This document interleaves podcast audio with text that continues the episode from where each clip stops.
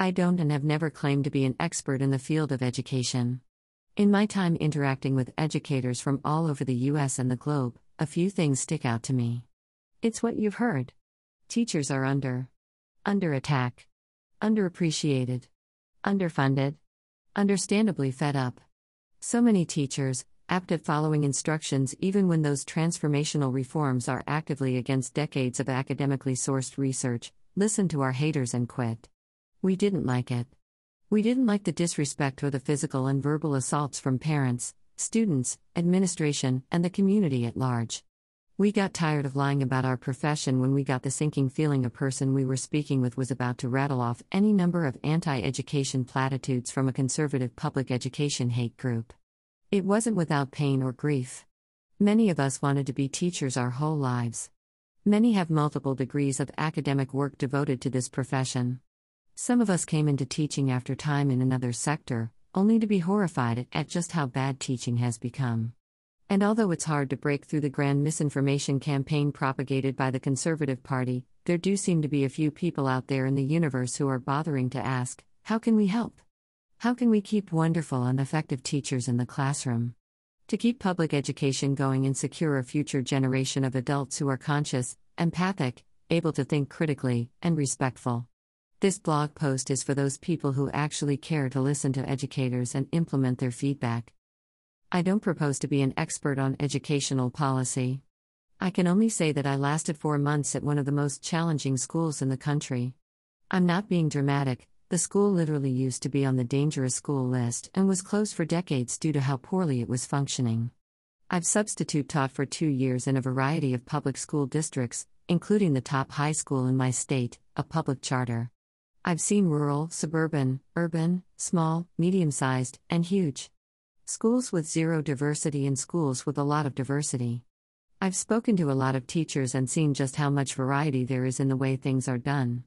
I'm simply proposing some solutions that would actually address the teacher shortage and prevent burnout. I'm not an implementation expert.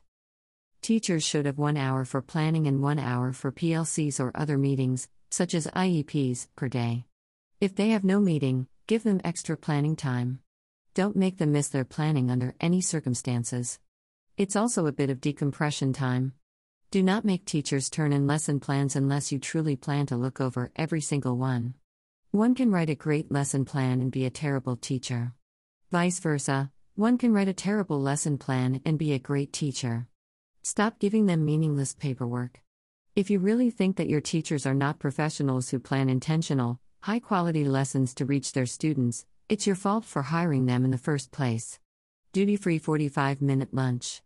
This is not the same thing as a planning period. This means the teacher can shut their own door and will not be interrupted by students, colleagues, administration, parents, staff, etc., unless there is an actual emergency that would cause them to need to evacuate the building. Leave them the hell alone. If your legislation won't do anything about it, reach out to parents and guardians, local community partners, and agencies to help fund the supplies your teachers need to do their jobs. No teacher should have to beg online for pencils, paper, or other basic supplies students need to succeed. If your legislature won't pay them, use the community or any allies of public education to help you out. Can they provide gas cards to teachers? Group childcare during staff nights out? Gift cards for new teachers to purchase a professional wardrobe? Use your community. Go mutual aid.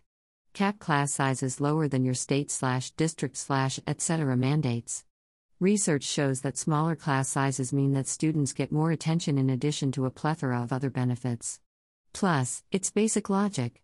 A class size of 30 students in a 50 minute class period means that if the teacher were to spread out their interaction with students equally, each student would get less than two seconds of personal one on one interaction with each student per class period.